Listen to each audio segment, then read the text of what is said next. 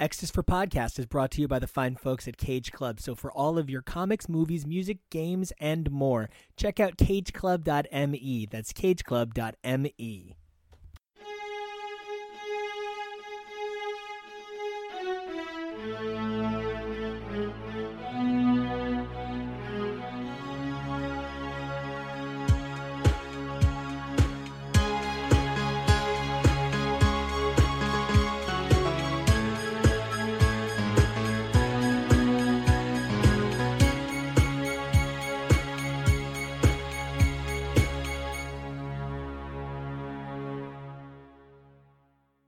Today in X Men, we talk about everything but the X Men. I mean, we got some Fantastic Four, we've got some Avengers, and a lot of space aliens and vegetarians. All right, I guess that makes this This Is X. I'm Nico. I'm Kyle. I'm Maddie. And I'm Jonah, and we hope you survived this experience, unlike Empath, who's a little shit.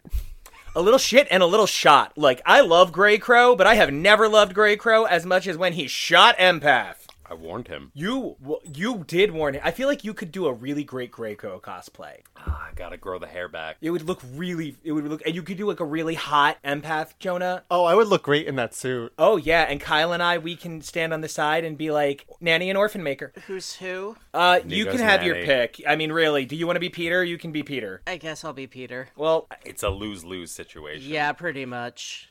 It's kind of interesting that we're like a little bit shitting on the cast of Hellions because the cast of Hellions is super shit onable. But Hellions itself was a really strong read. Now, I wish I'd had the same feelings about X Men Fantastic Four, which had a killer cast and I felt like was really light on plot. All said and done across four issues, you know, I have the background on Kitty and Doom together because of X Men Fantastic Four and the Prometheus Exchange and Excalibur. So I know a lot of this stuff, but for 399 issues, and you know, there was that director's cut for the first one. So that was like 125 pages. I just I feel like 200 pages of this book by a killer creative team, Chip Zdarsky, Terry and Rachel Dodson, Laura Martin. You know, I love this creative team. I love these characters, but it just kind of landed like a big like there was like a doom mask clunk for me. Now, I've been told multiple times throughout the longevity of this podcast that Kitty constantly has to grow up. That's a constant storyline they keep giving Kitty, and how many times can you keep telling a character, okay, this time they're finally grown up? No, this time. This feels like that exact same story, but instead of Kitty, it's kind of now Franklin. I don't really see the uniqueness in this story. It feels really weird. It felt like contrived. I I was so bored, dare I say, with what was going on. There was nothing that I was like, "Oh, wow, interesting." Nothing really caught my eye as a really big standout moment except for maybe the ending, but that's about it. Kyle, I know you're Captain Kate. I wonder, how do you feel about this being kind of like her last lasting mark, considering right now she's dead in Marauders? She is the Marauder del Muerte.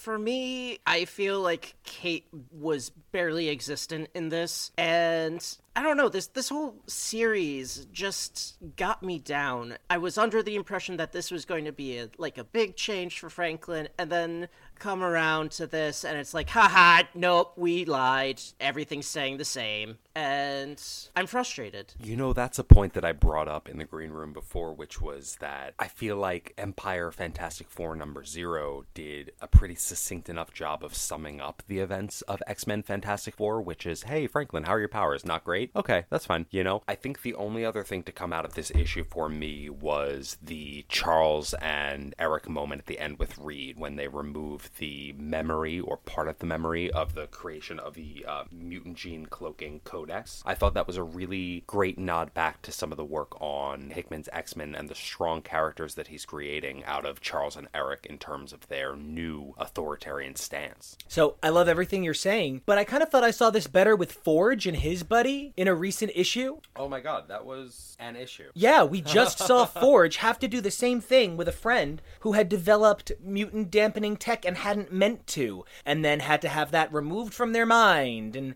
this is sort of not a necessary story for me. I love Kate and I love Franklin, and that whole sequence at the end where Franklin is like learning from the X Men, and I feel like we could have gotten there without having to vilify the Fantastic Four for the sake of the X Men. And there were things I didn't care for. I thought the whole those aren't Sentinels, they're Latverian killbots robots and they just kill everybody. Like, I thought that was kind of hammy. And this wasn't a bad book, and none of these creators are bad creators. But this book feels very much like a moment in time that passed anachronistically, surfacing in this very progressive era where the storytelling is a very different modus. It's not in this position where we're telling these linear punch em ups right now. We're telling stories about ideological conflict. The ideological conflict that pushed Zdarsky and Dodson to write this book was best summarized in the one page of Hoxpox that encouraged them to write it. It's not that I think this book deserves damnation, it's that I think possibly it either needed to be a bit more progressive in its format or an editorial decision should have been made to maybe cut it down to an annual. You know, and there are definitely big annual vibes here, if for no other reason than none of what we're seeing seems to be canonical at the moment. It, it feels like this was a little bit tone deaf given the number of line wide crossovers we're stumbling into now and the way that these crossovers intersect with one another. I just personally feel like, and it's no no disrespect to the Dodsons or Chip Zdarsky, but I just don't think that this year at this time there was room for this book. I'm not sure if it's they have to get certain permissions to write certain storylines or use characters certain ways. In fact, it is. But it seems to me what, you're saying, Maddie, would it have been better if this story took a backseat to something else where these characters weren't already being utilized in more interesting stories? Because the X Men and the Fantastic Four are going to be part of Empire and doing different things. It feels like this was just a weird story that honestly could have been surmised in the last book only with a flashback to saying, oh, we went to Doom Island in Latveria and we destroyed all his robot stuff. Yay! And, and then he just splits his time between Krakoa and the uh, Reed household. To be honest with you, if if in the background of the Empire events we just see Valeria kind of Zoom calling with Uncle Doom, it, it would have been to the same effect for me. I think that's another moment that stood out to me from the final issue. But aside from that, the the story itself wasn't that strong, so we got good Valeria Doom moments for anybody who stands that parental relationship. And as I'd mentioned before, we got a lot of good callbacks to the very strong Charles and Eric of Jonathan Hickman's X Men number four. And Kyle, I don't feel like when we met you were a big Fantastic Four guy, but you have been reading like a ton of Fantastic Four lately. And whether it was Empire Fantastic Four Zero or reading the Fantastic Four crossover, reading X Men Fantastic Four, right now over on HTML, we're covering the Fantastic Four in all of its visual media, whether it's the classic cartoons, the trashed movies, or the somewhat celebrated two film pack. And we covered a lot of Franklin and Galactus back in Histmu, uh, History of the Marvel Universe by Mark Waid, which led to Mark Waid getting a Fantastic Four miniseries with Art Adams. And they promised that's going to change Galactus forever. They promised this was going to change Franklin forever. They promised that Dan Slott's October kickoff for his new Fantastic Four run, alongside RB Silva, who is leaving the X Men to join the Fantastic Four, is going to change the Fantastic Four forever. Kyle, you have come into the Fantastic Four rebooting five times in a year. Do you have any sense of who you've read as a unit or a team? Not really. I honestly don't feel like I've read enough and things keep changing so quickly. This is this is similar to what I first experienced when I started getting into comics where things were just so at a weird place where things kept changing and I couldn't really connect with anything. And this kind of reminds me of how we all felt about Fallen Angels early on when we were like, where the fuck can this possibly go? Where is Cable and Laura's adventure in terms of Laura going into the time paradox, in terms of Cable getting his solo book, in terms of X Men number two? Where does Fallen Angels go? And I feel like that's how I felt about a lot of X Men Fantastic Four. Where in God's name can this go? But we do now know the fallout where Fallen Angels ultimately went, and that appears to be the pages of Hellions in our earlier coverage of Hellions, I was pretty rough on the first issue. I found it to have some kind of clunky moments, and I stick by that review. I went back and I took another look at Zeb Wells and Stephen Segovia's first Hellions issue, and then I took a look at the second issue. And I have to say, the improvement from issue one to two is a hundredfold. I would not have recognized this to be issue two of the same issue one. This definitely feels like we're actually getting story here compared to the first issues just hi, here's your team. That's it. So I enjoyed that. And I mean there there are a number of things that I didn't enjoy about this particular issue, but we'll get there in a bit, I think. I know we've already taken some shots at Nanny and Orphan Maker. Jonah, as you were reading this issue, you just kept going to me, but what is Nanny? I don't know her. Uh, she was comical. I will give her that, but I literally have no idea what the heck Nanny is. It's like Humpty Dumpty, but Humpty Dumpty wanted their own orphanage where they just kept babies, but they weren't actually babies. And every time they would have a dinner, they would go, "More cream comb, cousin Barbara." Nanny and Orphan Maker were created in August of 1988, and I actually want to bring that up for a moment. When you say August of 1988, you're talking about a period of the late 80s where child abductions and the war on drugs and say no to strangers, and we're looking at an era that was you need to be careful or somebody with all that hair metal is going to convince you to become a street tagger and do the dope. And as fucking silly as Nanny and Orphan Maker are to us now, I'm gonna kind of make a point. I think there's a lot of things to be said about how Slender Man is kind of silly. He's like a really well dressed guy who just happens to have giganticism. Why are you being mean to this very tall albino? He's skinny and he likes suits. And his face is kind of horrible. I don't think that's his fault, but I think we see him as terrifying. Now, if you were to go like to 1940s Chicago, I don't think the Slender Man's that scary. I think he looks like everybody, right? So I think Nanny and Orphan Maker, well, yeah, I'm sure they were always silly. They are not Weezie's best creation. They are not the thing that Claremont uses the best from that era, but I think they're meant to represent an era of time where this idea of, you know, I, I can just picture, picture Robert Stack being like, 1987. A young woman gets in her car when a small woman named Nanny, an egg shaped robot, comes up to her and steals her baby. I'm Robert Stack, and this is Unsolved Mysteries. Like, I could see that's how it goes. But in this day and age, Nanny and Orphan Maker sort of play out like a pachinko machine trying to steal a puppy. It just comes out kind of weird.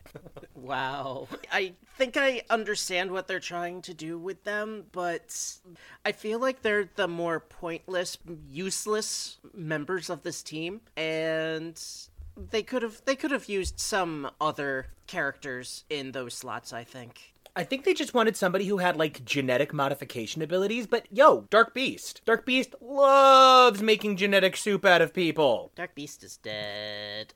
I'm not sure that in this day and age that that matters a whole lot. I have read a lot of issues with Uncle Ben, thank you. Uh yeah, that's true. I maybe they wanted somebody who has a sinister-esque vibe, you know, runs an orphanage, wants to steal children, experiment on mutants. There are some very sinistery vibes to Nanny and Orphan Maker's shtick. And okay, this is my actual only real negative about the characterization in this issue. I don't care for how, let's say, Deadpool everybody is. I feel like everybody has a biting one-liner for every line in this book, and that's maybe not my favorite thing. I don't love Sinister saying, calm your poopy pants. Like, there were just some things that were these real kind of clunk moments for me. I thought the action was exciting, but Sinister himself feels a little bit off. I love Kwannon. I love Grey Crow. I maybe wonder if Wild Child is bordering on problematic. I'm not sure. I don't really have a sense of what's going on there yet. You know, the last thing we need is another person with mental illness hiding their pills so that they can violently attack someone. That's not really where we need a story to go right now. So, I don't know. I think the strength of this book lies in its cast and the weird things you can do with them. Maddie, was this your first experience with like a bunch of these people? Um, I would say safely this was my first experience with Grey Crow and with Nanny and Orphan Maker. Otherwise, the ensemble seems pretty familiar to me. I I will agree with Kyle that I do think Nanny and Orphan Maker are the two clunkiest members of the ensemble, but I still am waiting for I'm waiting for this first fight to flesh out. I'm waiting to see what the fallout of Wild Child and Kwannon's uh, battle for dominance is going to be. I'm waiting to see how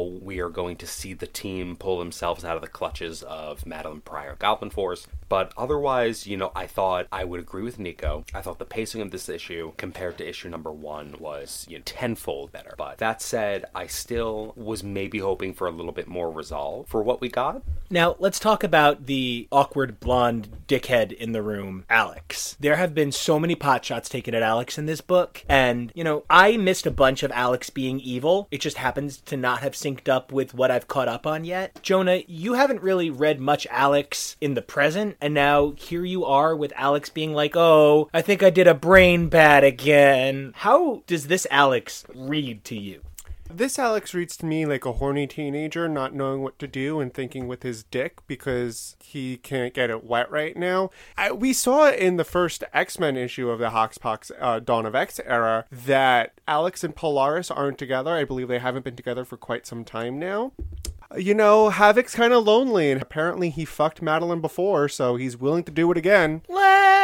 Let's touch on that for a minute. Those of you who have not read the breathtaking moment that is Inferno. Inferno is this incredible moment born out of so many arcs boiling in the X Men. Kyle, I believe Inferno is one of your favorites as well. It is. I love Inferno, even though it keeps going on and on and on and on. Yeah, on. it never ends, and it crosses over into every title in the entire Marvel Universe. Like, everyone gets in on Inferno. Spider Man, Captain America, the Avengers, everyone gets in on Inferno. But essentially, Inferno goes like this Madelyne Pryor makes deal with Demon, becomes evil sorceress, decides to unleash hell on New York. Illyana had done some not so good stuff herself. Anyway, whole world falling apart, and Alex decides this is a great time to turn on the X Men and start fucking his brother's wife.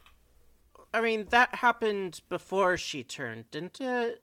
they had been very flirty, but it's that moment in Inferno where she's like very clearly like super evil, and he's like, um, and she's like, and you will be my king, and he's like, all right, I guess. Right, right, you're right, you're right. Well, I mean, we're all right because Her influence kind of corrupted everybody, so it's not this is that true. surprising.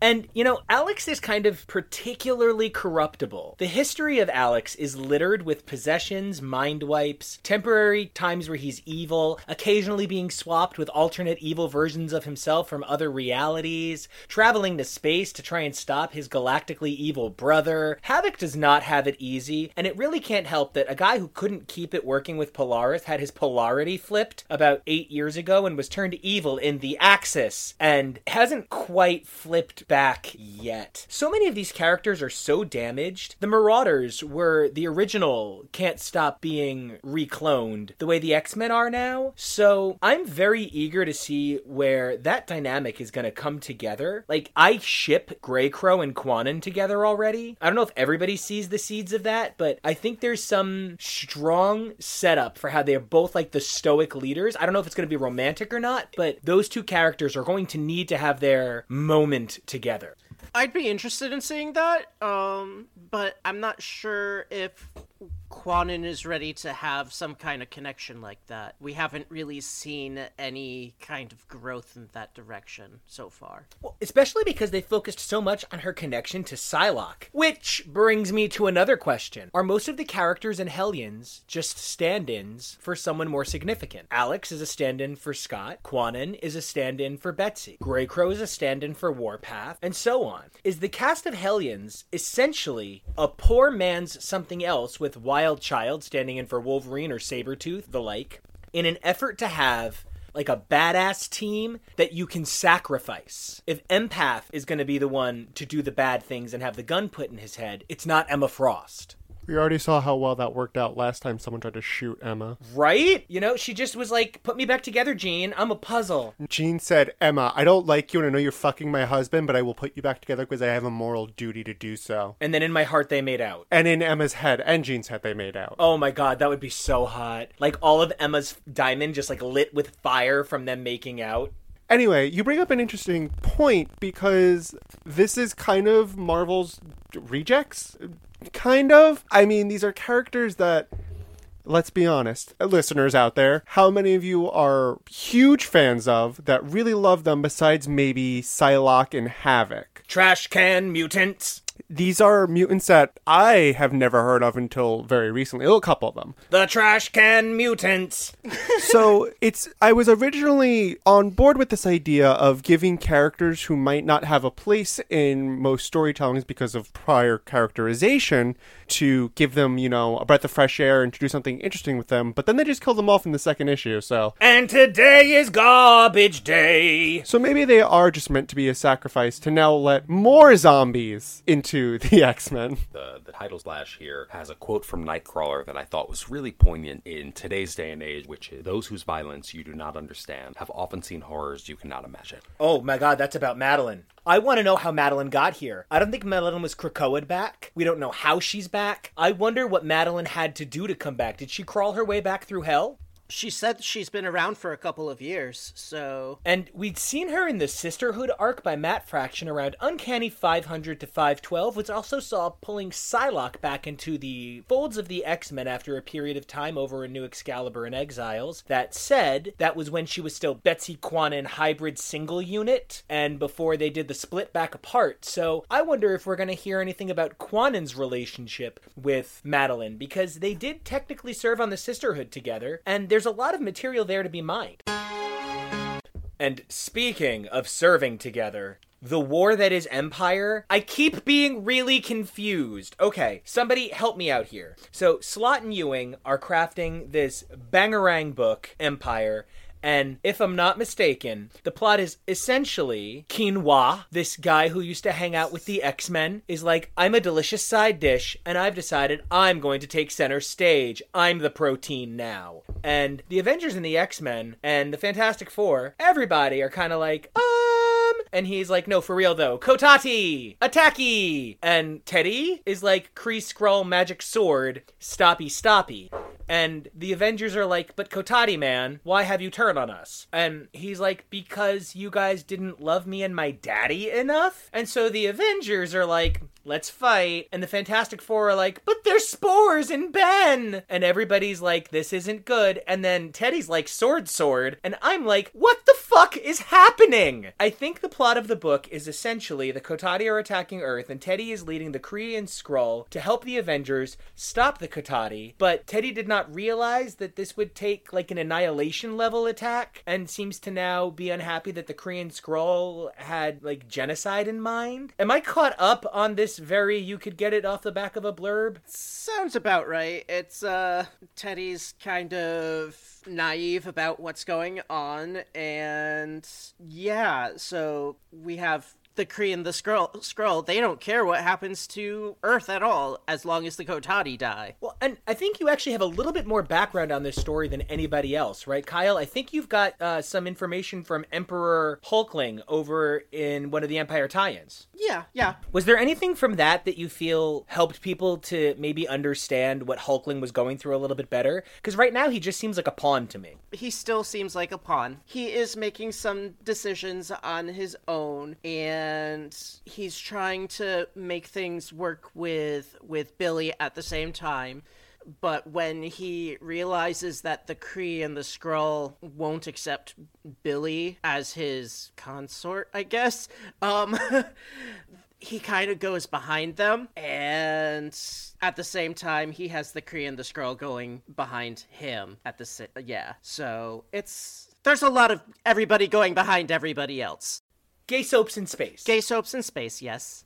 You know, speaking of space, I just wanted to ask: Did did this issue feel a little bit to anybody else just like the the magical weapon extravaganza, the sword of space bringing Ben back from the grips of the Kotati, the Tanalth's hammer being tuned to work as a quote quote crude defibrillator? It felt a little bit like we don't have a vehicle for our plot, so here are weapons. I have to agree with Maddie that this this issue, the second issue, basically undid everything of the first issue with a magical swipe of a sword.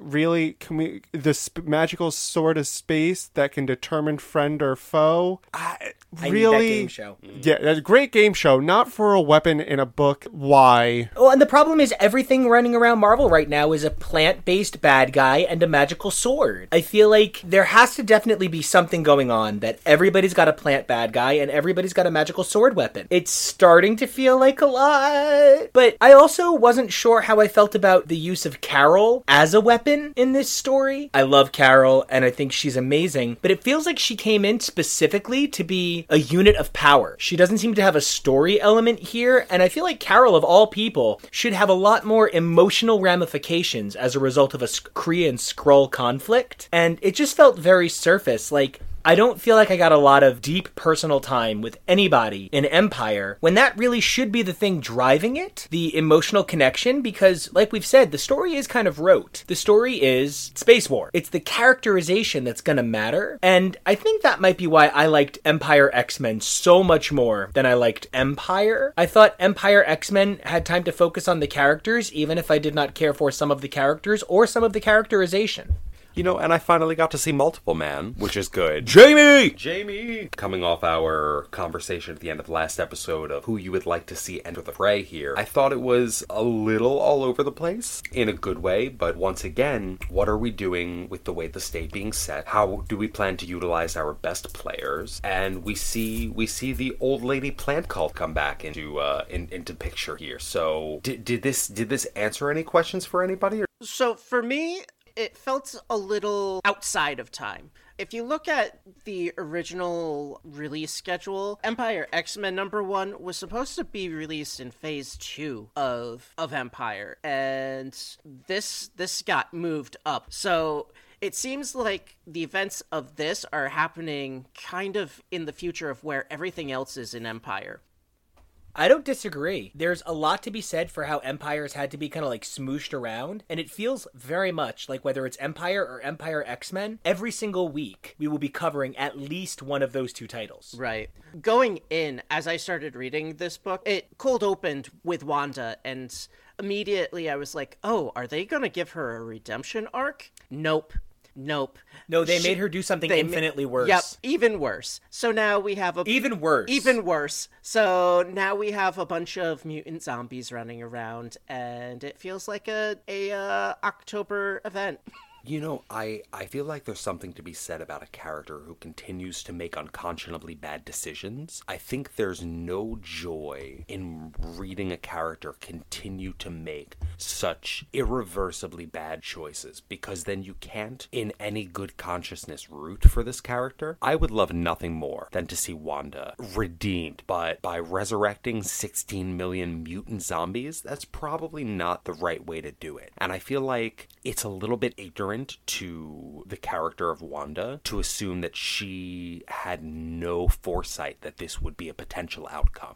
I think I want to touch on something for a moment because it's of note that the people that most frequently shape Wanda's narrative are men, and there's a lot of discussion that specific writers that have worked with Wanda don't always know how to sh- handle a strong female character. And I wonder if this moment was born of the nightmares that have occurred to Wanda before this, whether it's House of M, Disassembled, her time in Latveria, the Children's Crusade, her involvement in AVX, and now all of a sudden, this entire species that she's a part of, sometimes, uh, that she is so intrinsically connected to, can't die. After everything she did, everyone still around can't die. Except Huh. except Kate. Except Kate. So I wonder if this was some sort of PTSD. I wonder if this was some sort of, well, once they're back, they can just get egged back then. And they'll just be back now. I wonder if in her extreme distress, Wanda thought this was the best idea. Because Wanda plays on a field we don't even think about. When Polaris does something questionable, it's like, you know, misogynistic and it make a silverware helmet because all women are crazy about their wedding. It, when Scott Summers does something something bad, he forms a kill squad and executes some villains. When Wanda Maximoff does something bad, she makes a deal with Satan. She creates a new reality. She eliminates millions of mutants. She helps blast the Phoenix Force off the face of the earth. When Wanda does something, it's on a level we can hardly imagine. So, yes, was what she did dumb? Oh, absolutely. But this is the playing field Wanda operates on. Wanda doesn't go and ask her friend Hawkeye for advice, she asks Stephen Strange. I'm not happy with what she did did, but I think this is a statement of her power, not a statement about her weakness. And we know in the events of Strange Academy that Wanda is currently employed by Stephen to teach some of his students about magic.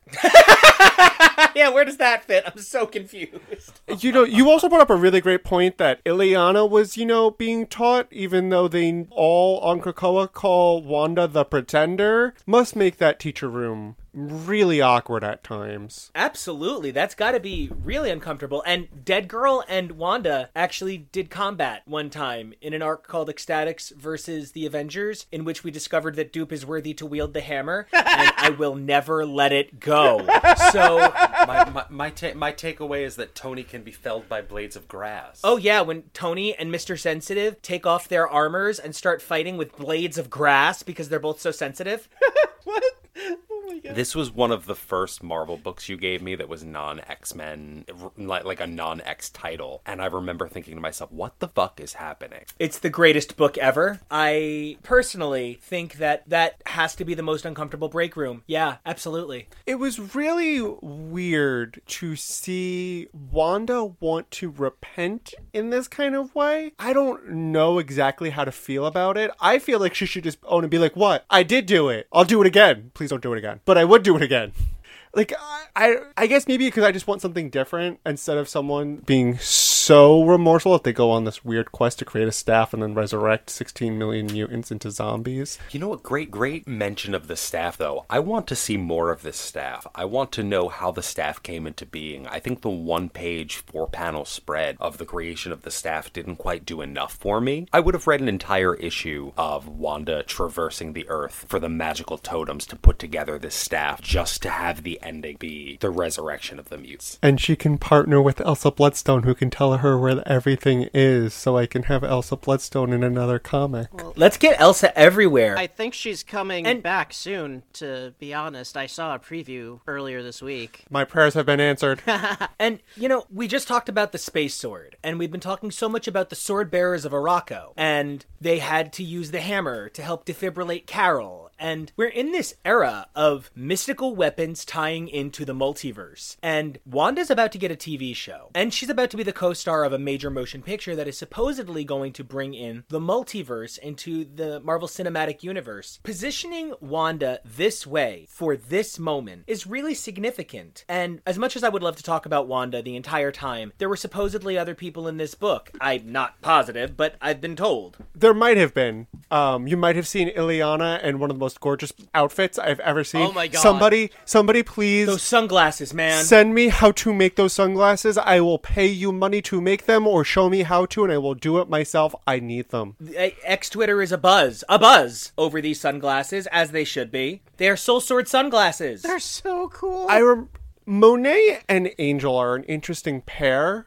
Personally, I don't know Monet very well but I do think that they can play off of one another pretty decently. So I imagine that it's an interesting combination to have them together. But I feel like they didn't get a chance to. What this issue is supposed to be about the X Corporation and what that means kind of turned into the Xavier Magneto show. I feel like a little too much was focused on that as opposed to the split narrative of Wanda resurrecting mutants on Genosha, but the X Corp aren't really doing much. So I'm really glad you brought up the people you brought up. Monet, Warren, Illyana, Eric, and Charles, in my opinion, make up some of the most critically discussed X-Men there are. And this is the unlikable kids club in every way. And Hickman and Tini don't steer away from engendering some negative feelings about these characters because if you love who they are or you accept who they are, you accept their flaws and their faults. Monet is aggressive. You know, I think back to that time where Madonna answered her phone in the front row during either Hamilton or Spring Awakening, whatever show Jonathan Groff was in at the time, and he called her a bitch in the media afterward. And I brought that up to a friend of mine that I really didn't care for that. And my friend said, Honey, I've been a Madonna fan since before you were born, and I promise you, she's not offended by Jonathan Groff calling her a bitch for answering her cell phone in the front row of a concert. Now, that bothered me until a couple of months ago when Madonna launched her Madame X tour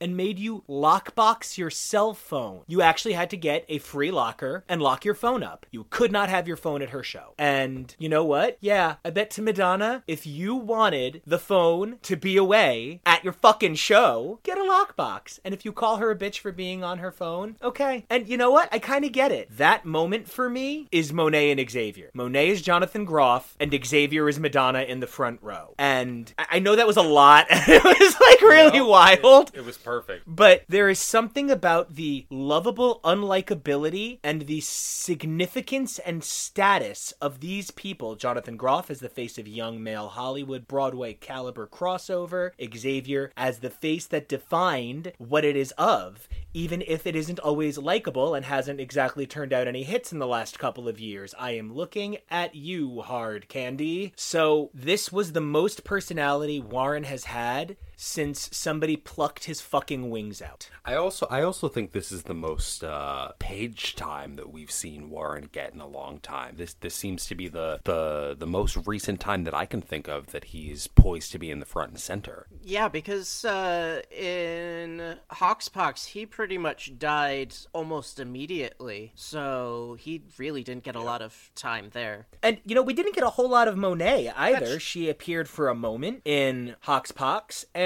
then she disappeared as well. So this was kind of a very welcome return home. So, okay, we can talk about these characters forever. So let's talk about the plot of the book for a moment. Somehow, the X-Men only realize at the end that Krakoa operates by mutant gene only. So theoretically, zombies have a mutant gene. I do wonder if they can feed these zombies to Krakoa. Krakoa needs to eat mutants from time to time. If you were to feed all of these zombies to Krakoa, maybe that's what brings about the sword bearer's return. Maybe that's what causes Arakko to open up or whatever's about to happen. That we're going to be uniquely in a position. We're about to have 16 million zombie spirits floating around, if nothing else. Now, okay, to jump back a moment, I'm kind of frustrated that this is how Wanda got brought into this because I will need her to pay this off. And if I don't get Wanda wielding the Scarlet Sword in Ten of Swords, I am going to deploy my spiral missile and she is going to commit you with all the swords. You know, from that, I just wanted to hit the hit the folks at home with a little bit of a non sequitur here. So, of course, we're all seeing the news come out from San Diego Comic Con at home. New York Comic Con at home is upcoming as well, and I wanted to take a moment to thank everybody for being socially responsible and understanding for the ever changing, evolving world that we live in is such that it is not conducive to host these conventions uh, for some time, and nobody hurts in that way more than the contributors to the industry and your industry professionals. But that said, if I do have any hardcore cerebro helmet clad Xavier cosplayers just waiting it out, playing the long game, waiting for 2021, I will give you a little gift here. On page 23 of 35 in digital, we see the back of the cerebro helmet for the first time. Oh, and it's like perfectly matched that on one side you have the back and the front on the other. So, like,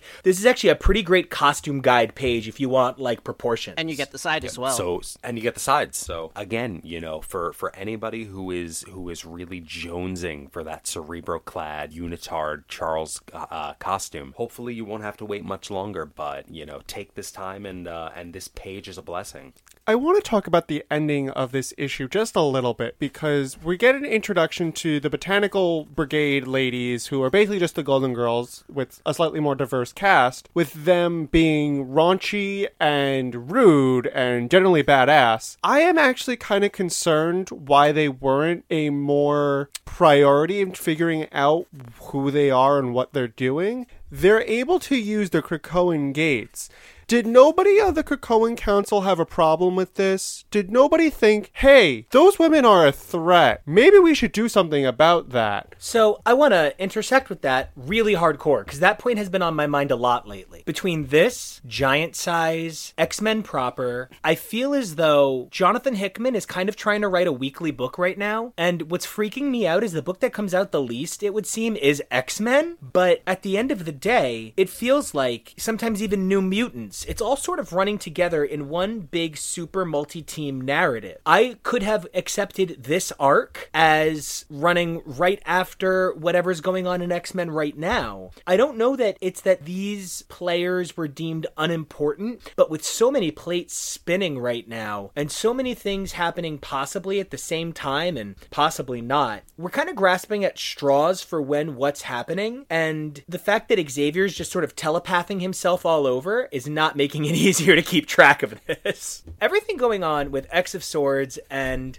I feel like at all times the X Men are moving toward some major changes. There's a number of special one shots coming out that pay tribute to the early days of Captain Britain and Saturnine, which leads a lot of people to thinking possibly a Captain Britain solo title about the Lionheart himself, Brian Braddock, might be on its way. For my money, if I were given a solo title about anybody running around the X books right now that hasn't necessarily been hinted or announced, cough, cough, Moira, I think I would be most eager for Krakoan Lives. I just want like a solo title that focuses on a rotating member, sort of that wacky Spider Man's Tangled Web approach, that very Pete Milligan, Axel Alonso take on real life, real moments. I don't know that I would want a solo book from any one person, but yeah, I guess that's what I'd be looking for. Does anybody here have a solo book they're just dying to read, whether it's something off the wall like Apocalypse or something much more expected like Gene? You know, this might be expected, and we're going to be continuing our coverage of his ongoing solo title in our next episode. But I would love to have seen a giant sized Logan, not a Wolverine book. I specifically want to see a giant sized Logan. I want to see a slice of life book about Logan and his entanglements on Krakoa, romantic, platonic, avuncular, parental figure. I I just want to get a look at you know everybody's everybody's favorite big rough softy. Jonah, who would Logan's favorite queen from Drag Race be? Currently or all time? Oh, well, I mean, if you both have a vote, you know. Because I can tell you, I'm pretty sure his favorite Project Runway competitor ever would definitely be Christian Siriano. And I can explain why. He would be like, nah, he's got spunk. Reminds me of Jubilee, just feisty with pointy hair. So I'm going to do this in terms of all time Bianca Del Rio because she is a um insult comic. And would they bang? No, They would not bang. no. Good to know, good to know. I, I feel like I feel like Logan would feel a personal responsibility to keep BenDeLaCreme safe. Oh, that's another great answer. Yeah, because he would he'd be like, "That's Kitty. That's, Kitty. I have to protect her at all costs." I get that. I, I also would throw, and I hate to give her credit because I don't understand how she's become such a rising star. Not Bendela. My, I love my Bendela. No, I would say uh, Vanessa Vanjie is the obvious setup. Thank, thank you, Jonah, for knowing already where we were going. Vanessa Vanjie is the obvious setup because she's the most Jubilee-esque sidekick for Wolverine of all time. Oh, side note, I'm changing my answer. He would have a weird side love affair with Patricia. Yes. Ha! And to that end, Miss Vanjie. So- Miss Vanjie. Jonah, Kyle, who would the two of you want to see get a solo book? We have a sort of Krakoa's entanglements and a Logan's entanglements. What solo title would you two want to see? Hmm. I would need a giant size Xavier. What is Charles doing all day, every day with his time? We don't really get to see a lot of what Charles is doing outside of specific glimpses. What the fuck is this leader of Krakoa doing? I don't know that I can watch anybody masturbate, eat that much fried chicken, and sleep that frequently. I hope that when he takes the leotard off, he puts the helmet back on. Ah! In response to Nico, you haven't seen me on a Thursday night. Oh, good uh, God. So, that's a vote for Slutty Logan. that's a vote for Mundane Charlie. And that's a vote for Basic Folk on Krakoa. So, Kyle, that throws it to you. So, Jean is the predictable one. I want to see her as she works to regain her moral compass because she's had so many issues where she's been struggling with that and seeing her be able to grow back into it would it would be a great little bit of growth for her.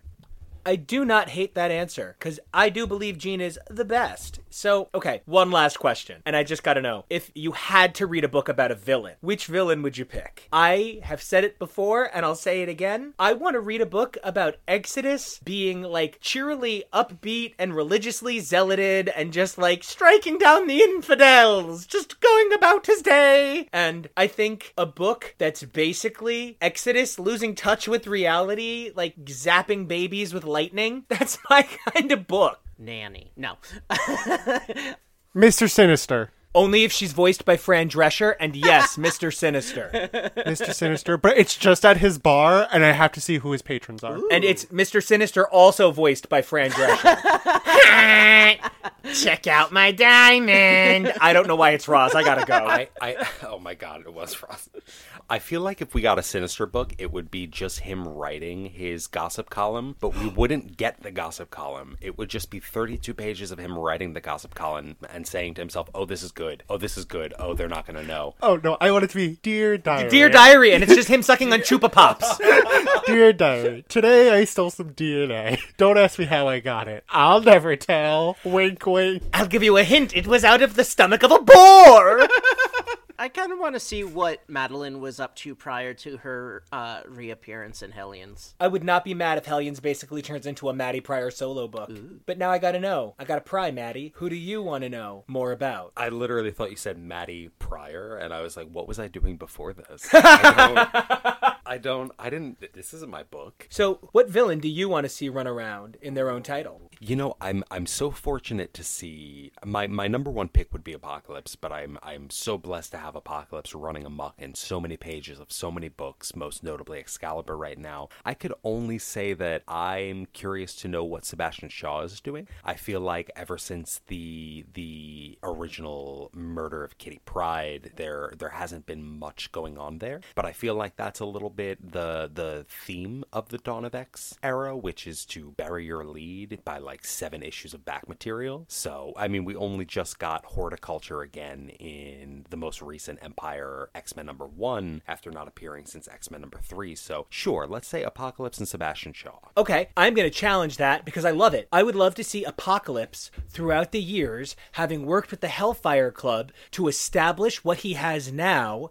and Sebastian Shaw pouring through diaries that prove this. Ooh, okay. I'm in. And Guys, there's one other thing I'm kind of in on. I don't know if anybody else is a really big fan of Damien Hellstrom the way I am, but they finally dropped the Hellstrom trailer. It was a minute and 20 seconds, and not a lot happened. We had some Satana, we had some Hellstrom, and I am very excited for those two things. I feel like that probably didn't get other people excited the same way it got me excited, because from what I saw, it kind of seems like a family friendly version of Lucifer Light. And as much as I'm excited, and this kept me excited, I don't know that this would have been enough to get anybody else in on the game. Was anybody that saw that minute and 20 seconds like, oh, gotta see more? It looked interesting, but I honestly have no connection to the characters at all. So it would be me going in completely blind. You know, I, I have to agree with Kyle, and not only do I not have much of a knowledge of the character to base my excitement off of, but I'm a little bit disenchanted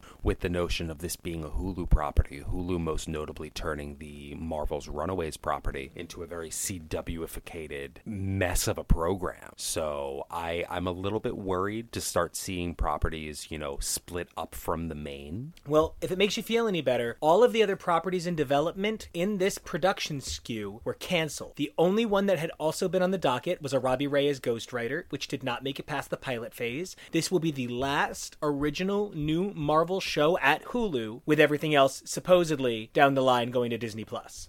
As a character in the comics, Damien is hot and is shirtless most of the time, so you can get me on board with just about that. Well, until we come back to take off our shirts to coax Damien out of his, Kyle, where can everybody find you online? You can find me on both Twitter and Instagram at Drantis82. Maddie, where can everybody find you? You can find me resurrecting the entire mutant population of Genosha to collectively call for the arrest of the officers who murdered Breonna Taylor on Instagram at, at the basely covetous man. Jonah, where can everybody find you?